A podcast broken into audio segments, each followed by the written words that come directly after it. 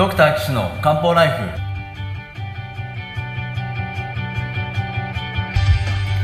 ポッドキャストドクター岸の漢方ライフは医師である岸大二郎がリスナーの皆様から寄せられた体の悩みを中医学をもとにした漢方薬や鍼灸治療の知識で解決するお手伝いをする番組です。現代医学では改善しない辛い症状や病名はあるけれど治療方法がない疾患。検査はしたけれど異常がない症状に対して現代学はもちろん漢方や鍼灸の考え方をお伝えしていくことで皆さんの生活を幸せにする岸漢方クリニックがお送りします。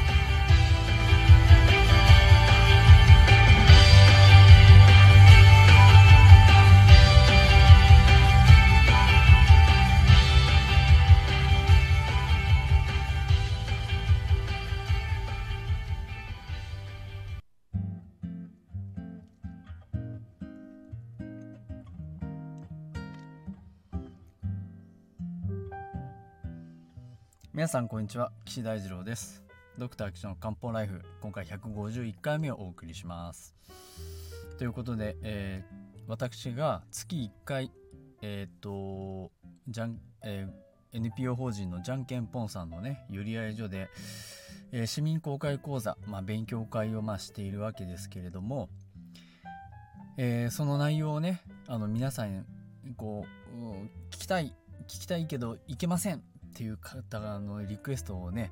たくさんいただいてましてどうもありがとうございます。こうポッドキャストでお送りしたいなと思って今回取り組んでいるわけなんですが、えー、タイトルは「便秘」ですね、まあ、皆さん便秘でお悩みの方いらっしゃるかと思いますが、えー、前回までは西洋医学的な便秘、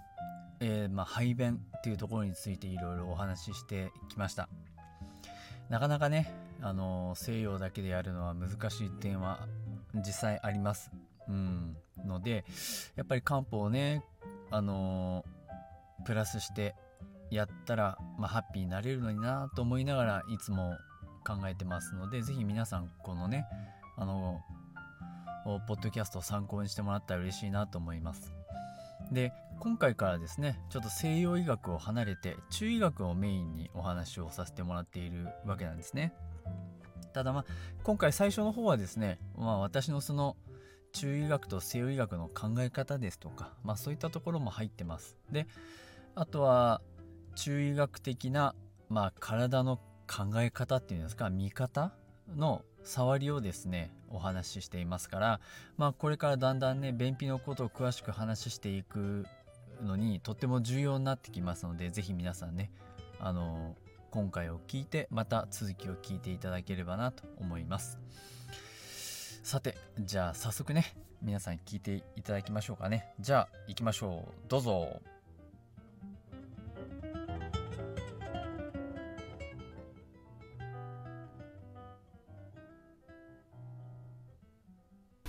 まあ、あの現代医学はですねと私の考え方で言うと不幸にならない医学だと。あの学問だと思ってます。不幸にならないっていうのはどういうことかっていうとまあ今のがんもそうですし心筋梗塞とか脳出血そういったもので急に命が絶たれたりとか急に人生が狂ったりとかしますでしょ？昨日まで元気だったのに突然亡くなってお父さんが死んじゃってその奥さん子供おまあその方のお母さん、まあ、皆さんにこう影響が及ぼされでお子さんがやりたかったことができないとかね。旦那さんが亡くなって悲しみに焼きくれてお母さんまあ場合によるとうつ病になっちゃうとか。そういう不幸の連鎖がどんどんどんどんどんどんどんどん広がっていってしまうのをなんとか防ごうっていうのが多分現代医学の役割だと思ってますだから特にがんの治療ですとか急性の心筋梗塞ですとか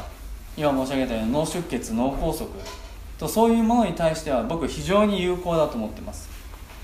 ただ僕はそういう、まあまあ、僕心臓外科医だったんでね。心臓の手術いっぱいしてきて元気で帰っていった人はまあたくさんいますけれども。でも病名がつかなくて手の施しを施せない。施しようがないっていうともうなんか進行しちゃった病気が治せないみたいな感じですけど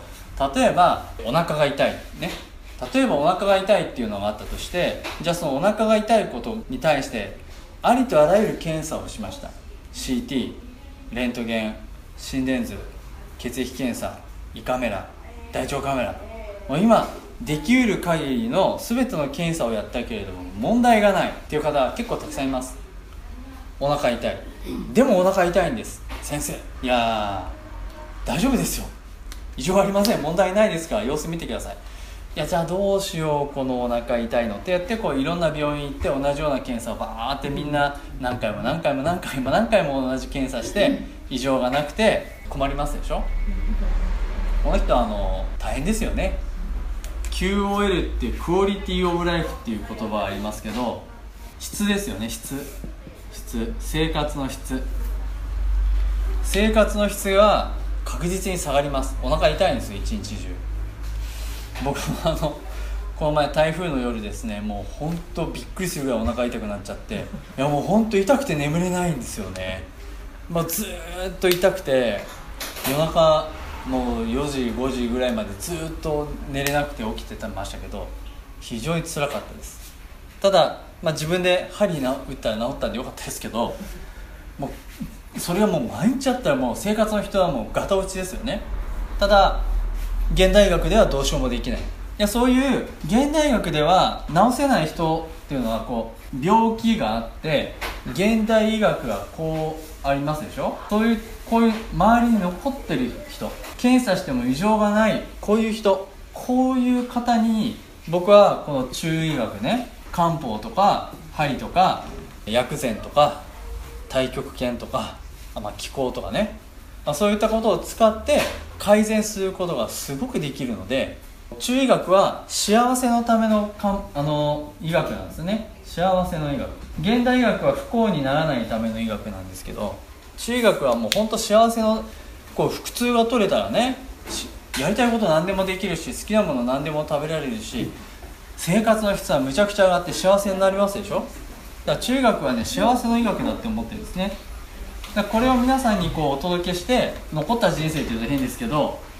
これからの人生を幸せに楽しく生きてほしいっていうのが僕の考え方ででそれをやりたいなと思って今の岸漢方クリニックを始めたんですね。で現代医学で治んない人は僕どんな方でもお手伝いしようかなと思ってて残念ながら僕がねあのまだまだその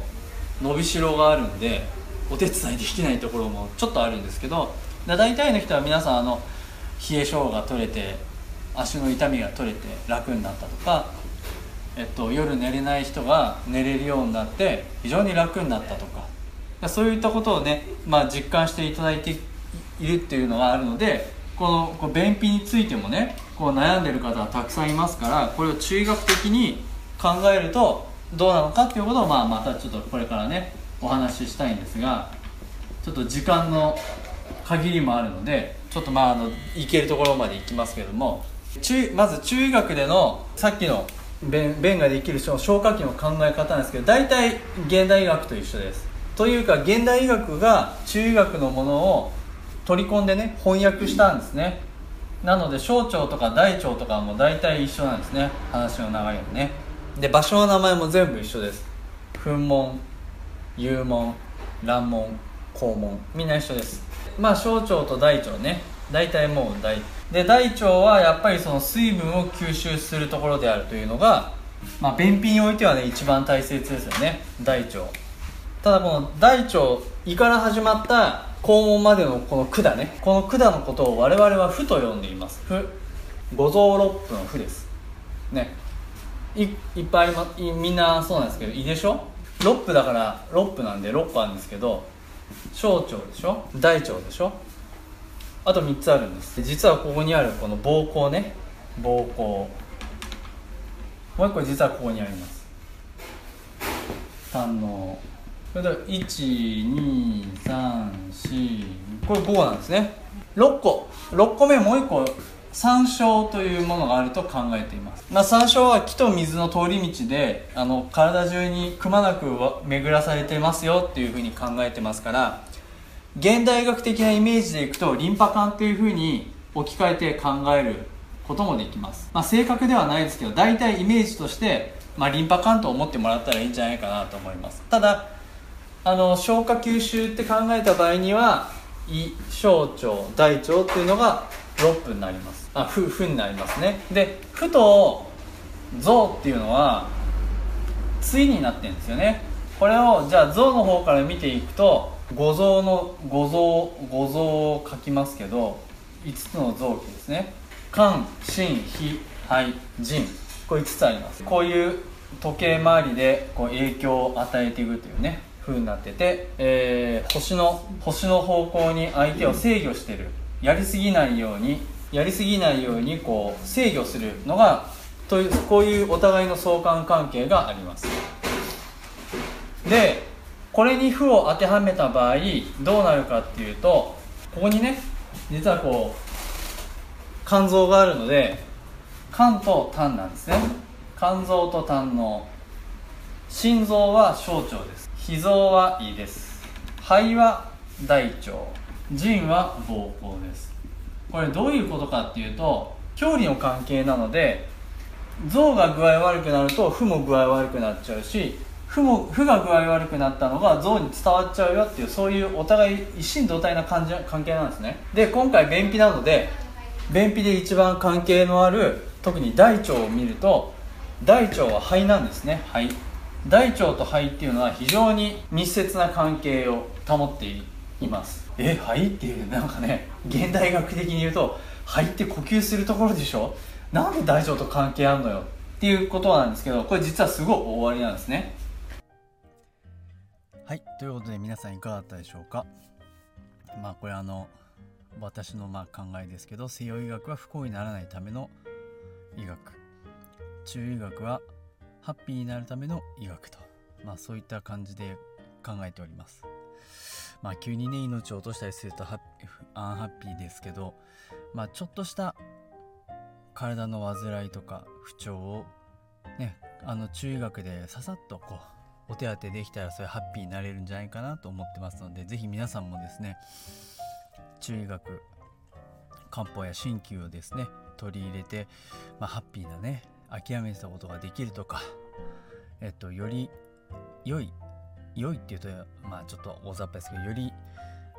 ハッピーな、うん、生活ができたらいいんじゃないかなと思いますしそういったお手伝いをさせてもらえたらなと思っております。もともとあのえー、皆さんの体のお悩みの質問コーナーでねこの番組やってるんですけれどもあの次、えー、逐次、えー、質問の方は受け付けておりますので、えー、岸漢方クリニックのホームページのお問い合わせ欄からお送りください、えー、ホームページの URL は高崎漢方 .jindo.com です takasaki-kanpo.jimdo.com です。えー、お悩みない方がいいんですが、もしお悩みでお困りの方は、あのこの番組で取り上げさせていただきますので、お便りをお寄せください。ということで、これからですね、えっと、あと2回、中医学と便秘ということについてお話ししていきたいと思いますので、是非皆さん、えー、次回以降もお聞きいただければなと思います。それでは皆さんまたお会いしましょう。さようなら。